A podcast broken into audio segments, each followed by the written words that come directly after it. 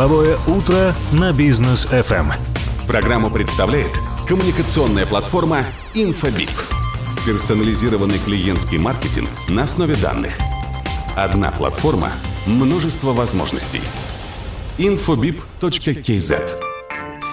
Итак, мы продолжаем. Деловое утро здесь на волне Бизнес ФМ. Второй час в эфире. У микрофона по-прежнему с вами Рустам Максутов, Даниил Даутов. Доброе утро. И наш сегодняшний гость Александр Скударнов, владелец гостиничного комплекса и сети детских развивающих парков «Наследники». Доброе утро. Доброе утро. Александр, рады приветствовать. Я, если честно, Александра звал к нам в эфир, несколько раз точно. Да. Да? Первый раз, наверное, полгода назад это мы встретились, когда Александр проводил мне экскурсию по своим детским центрам. И наконец-то, да, у меня не получилось, у Рифата Ришатовича получилось в его рубрике.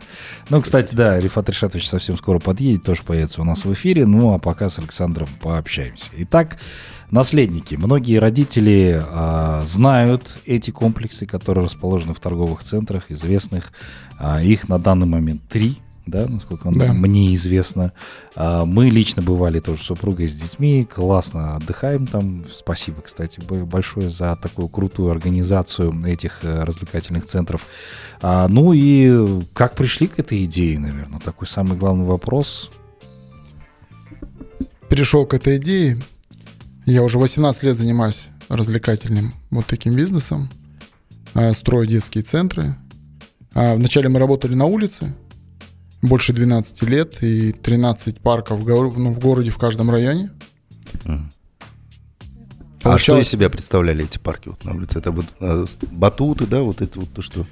Представляло то, что мы в спальных районах устанавливали полностью детские городки с батутами, каруселями. Очень опасный бизнес.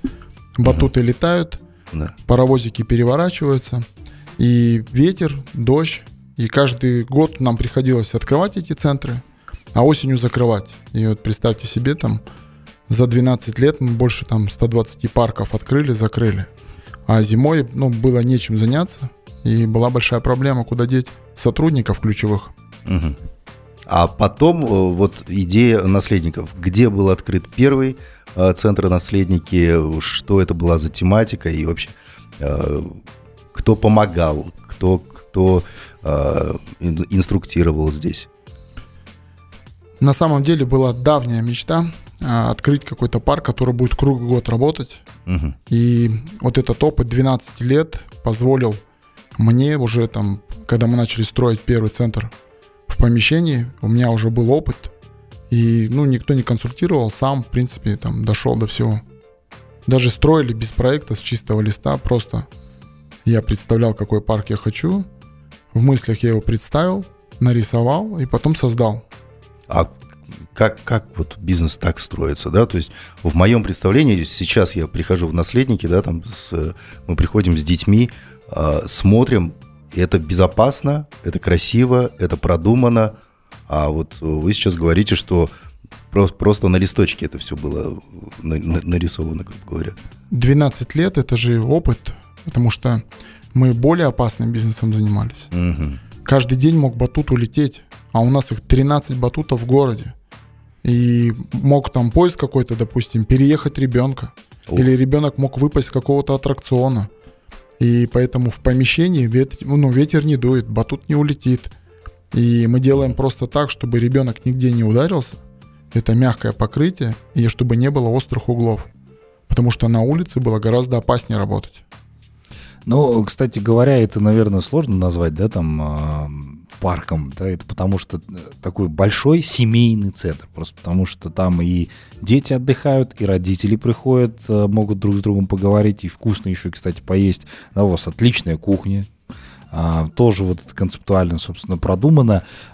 И самое, что интересно, как Даниил заметил, каждый парк имеет свою какую-то определенную тему оформления, да, В торговом центре «Спутник», насколько мне известно, там космическая тема. Моему сыну точно там нравится, очень интересно.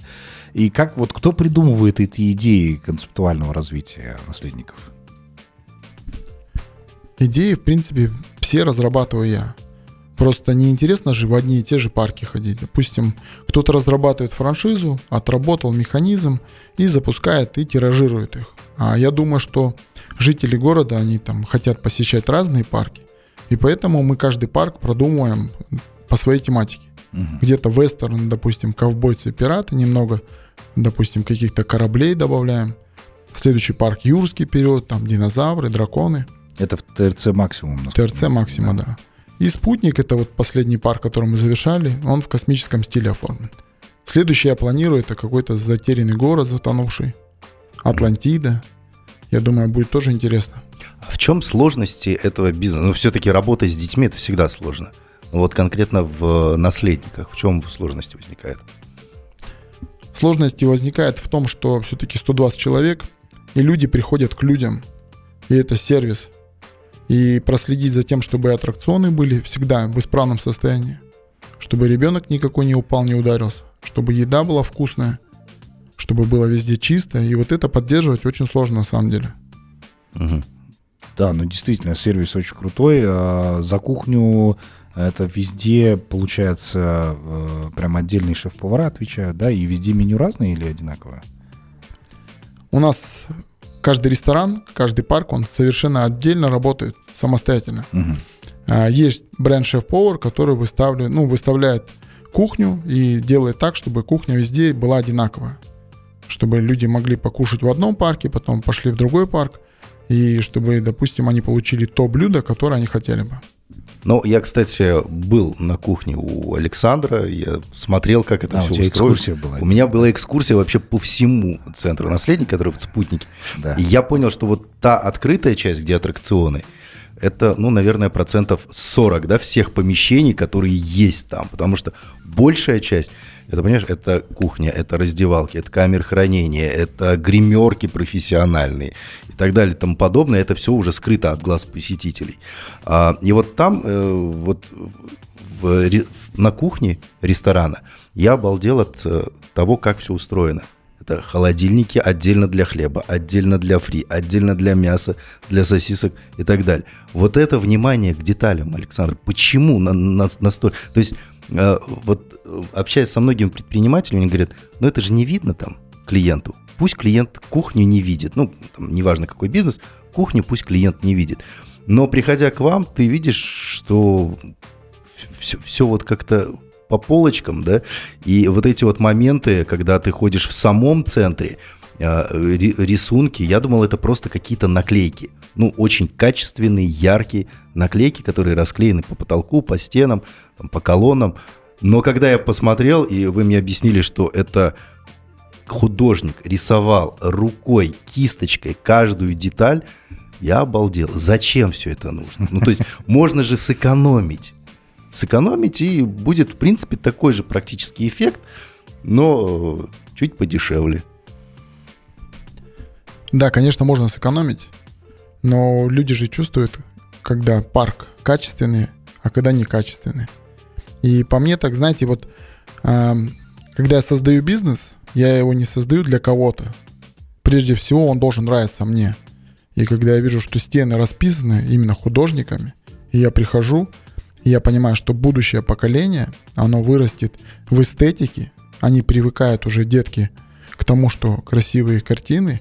И когда они будут создавать что-то свое, они уже, плохо не сделают, потому что у них есть пример, как должно быть. Ну, слушайте, отличная концепция и идеи, как вы к этому подходите. Я вот, кстати, даже тоже обратил внимание... то, что вот я в 2 наследниках, получается, был, и в 2, получается, присутствует тоже медперсонал, да, это отдельные люди, которые там работают, или это что-то, кто-то из поликлиники там и так далее, как велся набор медперсонала?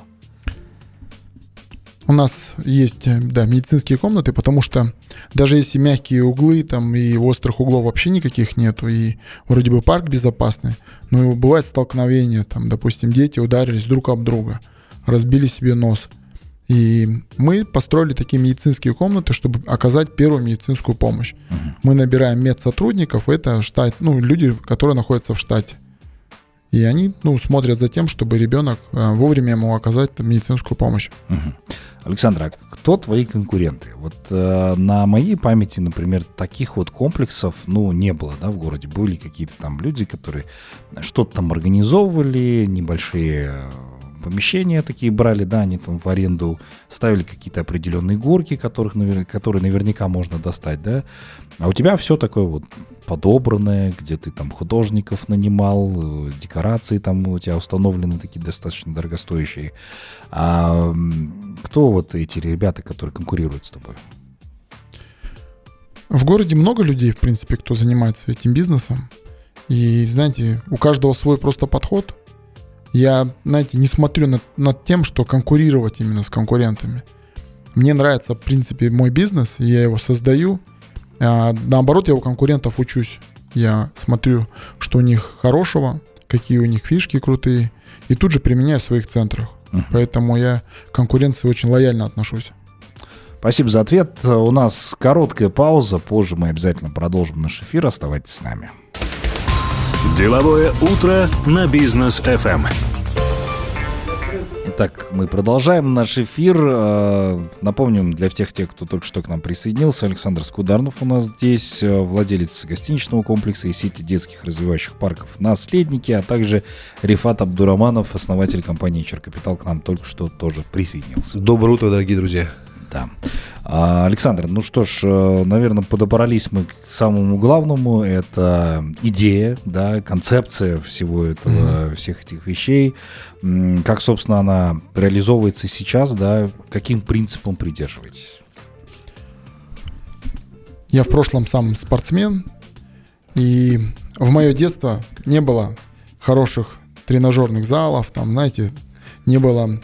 Даже кимоно, я помню, там мама мне сшила из мешковины, потому что не было кимоно в продаже, и мне пришлось там 2-3 года тренироваться, выиграть там несколько соревнований, и после этого меня поощрил тренер, подарил мне кимоно, я боролся, ну, по самбо, и в тот момент я понимал, что у нас, ну, все было плохо, в принципе, со спортом, потому что Союз развалился, и никто не финансировал эту часть.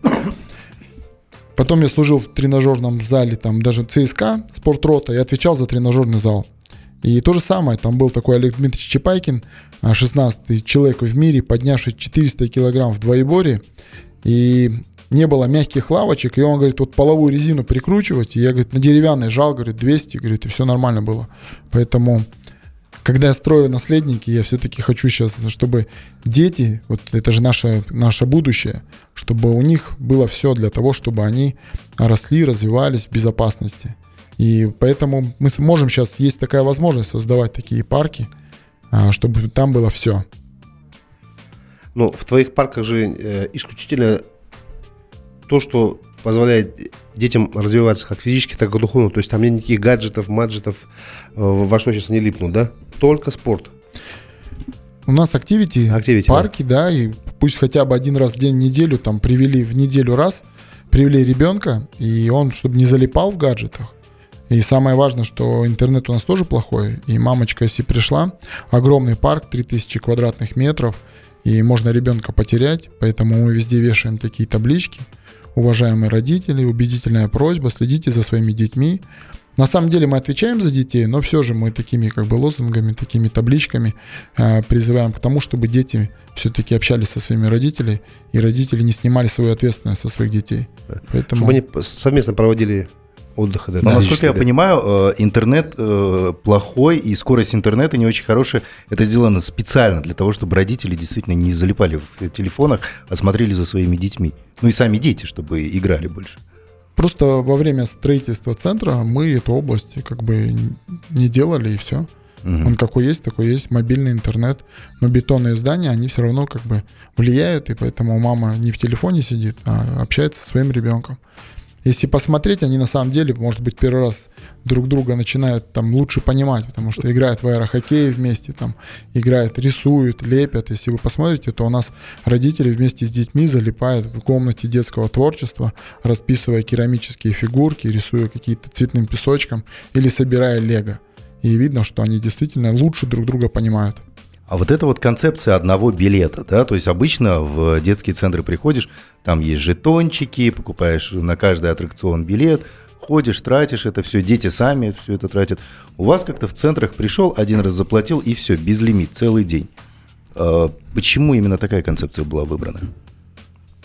Я увидел, одна история была, А муж с женой постоянно ругались по одной причине, потому что муж был такой, он как бы экономный, не тратил деньги. А жена, она все до конца спускала, ездила в торговый центр и домой возвращалась, долг на такси. И у них на этой площади, они там чуть не развелись. И когда они обратились к специалистам, начали рассматривать финансовую программу, оказывается, мужчина, когда он был мальчиком, он жил в такой семье, в которой не хватало, по сути, денег. И родители его приучили к тому, что деньги надо уважать, что их куда попало тратить нельзя. А девочка воспитывалась в другой совершенно семье, и... Когда звонил колокольчик, она принцесса, бежала там к маме, говорила: мама, дай денежки на мороженое. Это мороженники, знаете, в Америке ездят такие микроавтобусы, и у них звонят колокольчики. И, в общем, она бежала к маме, а мама занималась какими-то делами и говорила: у мамы денег нет, все деньги у папы.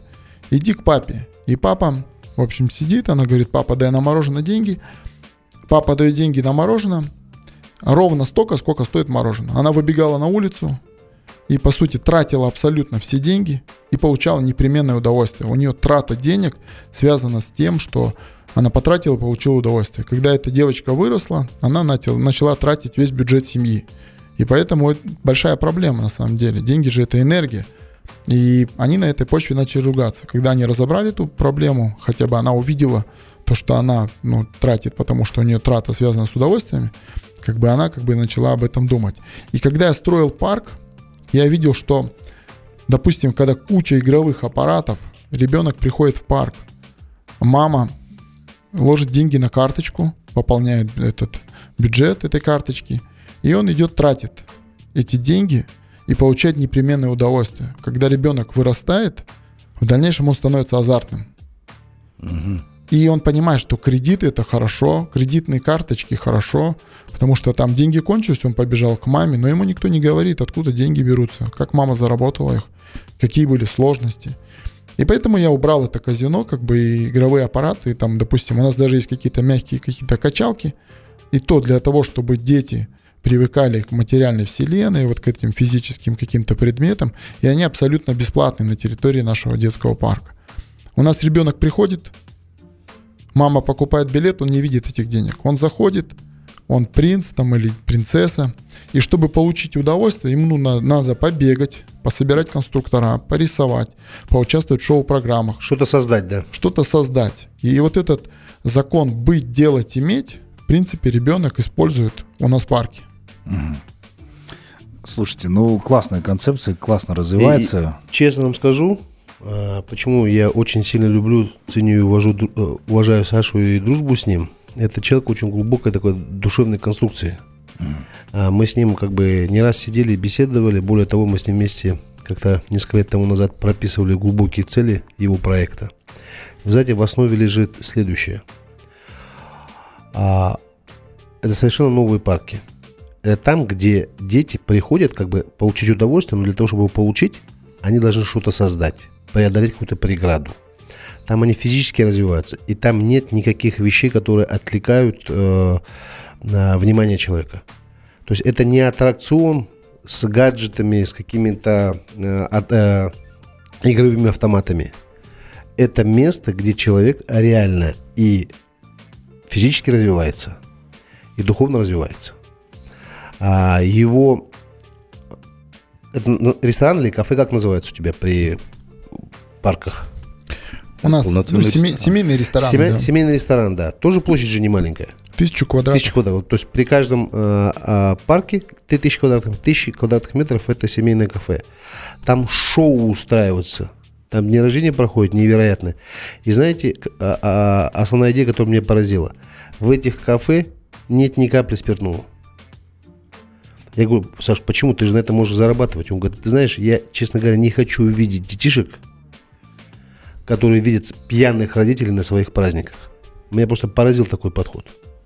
Здесь мы не продвигаем никакую идею, но это вот его позиция. Это действительно этика предпринимателя. Точно, да? Точно.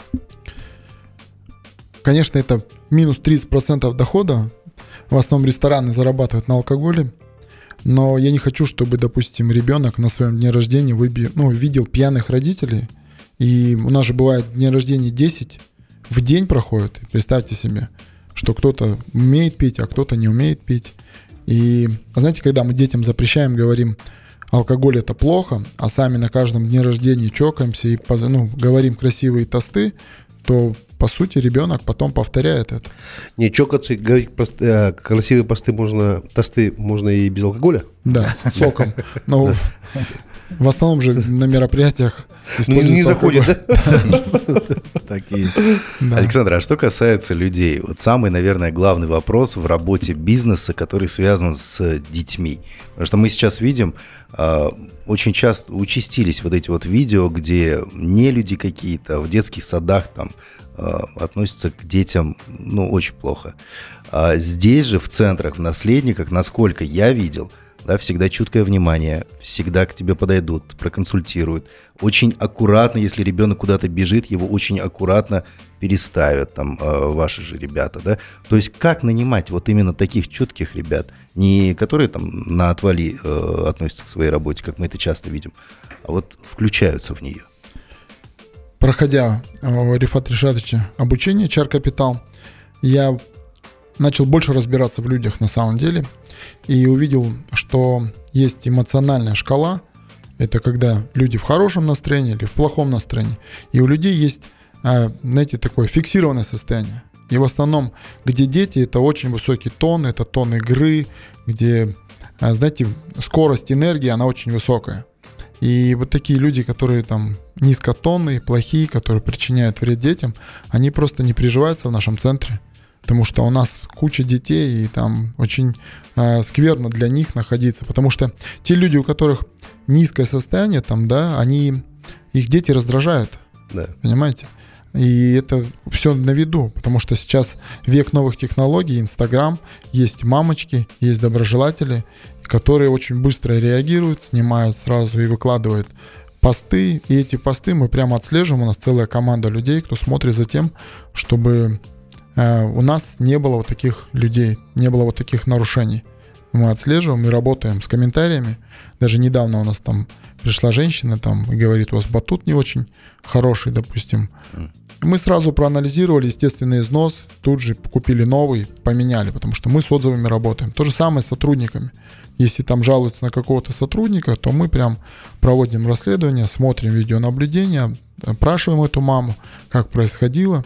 Если мы видим, действительно есть такой прецедент, что какой-то сотрудник грубо реагирует в отношении детей, мы убираем таких людей, потому что все-таки это детский центр.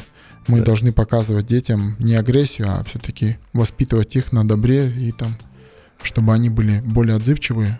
Угу. Саша с нами сотрудничает уже 11 лет. И вот недавно рефреш прошел. То есть он проходил 11 лет назад обучение. Буквально там год назад возобновил... обновил свои знания, топ-менеджмент весь пошел обучение. Повышение квалификации. Это постоянно, время проходит, и у меня очень часто клиенты потом повторно проходят, когда уже какая-то практика есть, это еще лучше ложится. И на самом деле в его бизнесе, там уже в сервисе, что такое сервис? Сервис – это решение проблемы клиента до ее проявления. Это очень глубокое поделение. А сервис, связанный с детьми, там все на людях. И на самом деле у него очень мощная команда. У тебя сейчас сколько парков в Казахстане? 3 центра. 3 центра, да, 3 центра. А там, ты понимаете, в 3 центрах сколько человек работает? 450 человек. 450 уже. Человек. То есть, ты представляешь, это целая команда должна быть. По большому счету, что он делает? Он каждый день снимает кино. Вот у меня есть клиенты, которые продюсеры, режиссеры кинофильмов. А в таких профессиях очень быстро человек определяется. Потому что есть определенные рамки временные, за которые ты должен снять фильм. А он снимает, и там... бестолковые сразу отваливаются, потому что ты их не будешь брать, потому что это время, а время это деньги. Так вот, в его центре он фильмы снимает практически каждый день. Каждый день это шоу. Там у него очень много благотворительных актов.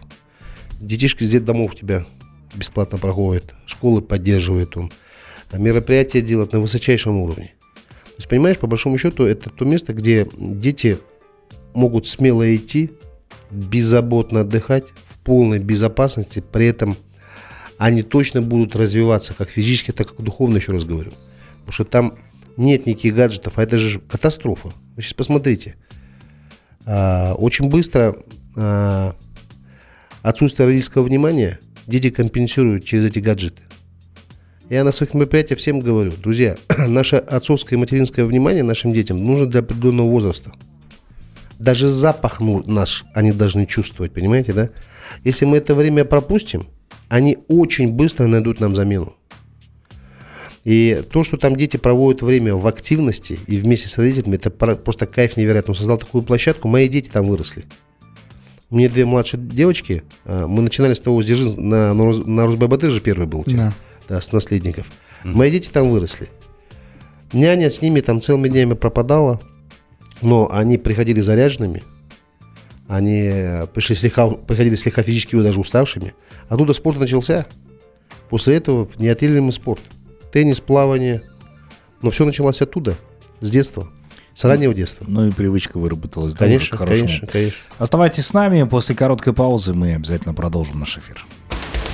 Деловое утро на Бизнес ФМ. Программу представляет коммуникационная платформа Инфобип. Масштабируемый контакт-центр. Одна платформа, множество возможностей.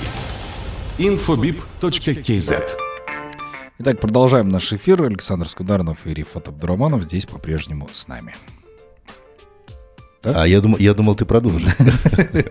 Александр, по поводу наследников. Очень хотелось бы спросить. То есть у меня уже некоторые друзья там в других городах, я еще до эфира об этом говорил, спрашивают по поводу того, когда откроются там в Астане, в Шымкенте, в крупных городах наследники. Но вы пока не торопитесь с открытием. Почему? Можно же легко это сделать. Франшиза сейчас открывается там в 2 счета, да? Разработал концепцию франшизы, продал ее, и пусть ребята там уже в Астане, в Шымкенте открывают, вы получаете роялти. Да, действительно. Я вот для себя определение сделал такое. Вот есть люди-бизнесмены, а есть предприниматели. Бизнесмен — это вот он отработал какую-то франшизу и ее тиражирует. И там, я думаю, все-таки там души нету никакой. А я предприниматель. Мне нравится, чтобы каждый парк был уникальным. Мы строим их там 3 центра, они все разные. И 4-й будет тоже разный. И в другие города мы пока не выходим. Только по одной причине: мы еще учимся пока управлять таким все-таки большим бизнесом. Потому что это совершенно разные там направления. Даже в одном центре и ресторан — это отдельная область. А детский парк — это отдельно. Город профессии — отдельно. Там есть еще какие-то мелкие сопутствующие там магазины игрушек. Также агентство детских праздников, которое каждую субботу-воскресенье проводит уникальные шоу-программы, которые входят в стоимость входного билета, потому что мы развлекаем наших детей, и в основном такие игры у нас есть страшные монстры, и мы с детства у детей отжимаем страхи, потому что если ребенок, у него меньше страхов, он в жизни, в будущем будет более способный, потому что страхи, по сути, нас останавливают и развитие наше. Поэтому, я думаю, все-таки мы доберемся и до Астаны, и до Чимкента, когда уже научимся все-таки управлять этими парками. Я понимаю, сейчас побеждает небольшие маленьких, а быстрые и медленных, и поэтому мы учимся, чтобы еще быстро строить эти центры. И нам нужно немного еще времени. Но тем более все, я так понимаю, за собственные средства же, правильно? Да, я не люблю кредиты, потому что это все-таки ответственность, и поэтому мы строим бизнес, вытаскивая со всего бизнеса, который есть, и понемногу там реинвестируется. Да. Да. То есть франшиза, ты считаешь, в этой области не работает, да? Ты хочешь сам двигать это все? Франшиза работает, но когда ты встретил единомышленника, который тоже разделяет, и у которого есть желание действительно развивать детей. Здесь больше партнерские отношения будут, да? Да, потому что я смотрел опыт Макдональдс, когда они открывались, и когда он там партнерство запускал первое время, и люди влазили там в технологию, меняли там соус, там добавляли каких-то официантов, и они потом пришли к такому выводу, что все-таки нужно покупать коммерческую недвижимость и сдавать франшизу тем, кто уже берет в аренду это помещение. Таким образом они могли контролировать качество. И в дальнейшем, может быть, мы таким путем и пойдем. Угу. А что касается вообще других стран, может быть, то, что Рифат Ришатович до этого говорил, это бизнес 100% уже экспортный, да, там его можно куда-нибудь экспортировать там, и так далее. Насчет этого не думали? Думали, хотели в Киеве открывать, но, сами понимаете, да, ситуация произошла такая. Все равно когда-то там наладится, и нам нравится все-таки. И хотелось бы, чтобы украинские дети тоже были счастливы в целом. Но Казахстан большой, мы хотим же поменять. У нас есть миссия в компании, это создать культуру здорового семейного отдыха, благодаря которой дети развиваются творчески и физически. Есть еще работа в Казахстане, много городов, где нас нету, и мы создаем такой тренд правильного воспитания, безопасности детей, подхода к сервису. И мы должны показывать прежде всего здесь пример тому, что сейчас много ребят, даже где-то какие-то города, например, Атырау, Актау, они за нами наблюдают, и есть такой собственник, у него там 3, по-моему, центра уже, он прилетал, учился у нас, и он мне говорит: я ничего не придумываю, я смотрю на тебя и, в принципе, копирую. И, по сути, вроде бы конкурент, но он тоже идет к нашей цели. Это создать культуру здорового семейного отдыха. Слушайте, я вот вспомнил как раз у Рифата Ришатовича, когда мы тоже проходили обучение, точки, да, когда мы проходили, и мы вот говорили, кто должен, собственно, работать нянькой, да, человек, у которого точка счастья высокая. Ну, ты говоришь, ответственные личностные качества, да? Да.